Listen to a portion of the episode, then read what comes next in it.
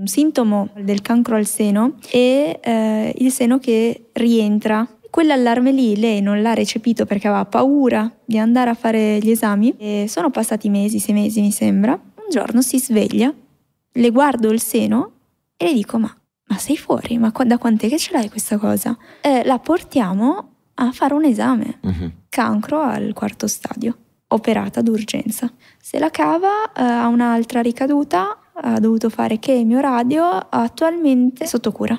Che rapporto avete adesso? Non cambia, eh, siamo molto distaccate. Vi sentite al telefono, vi vedete di persona? No, non sento i miei genitori.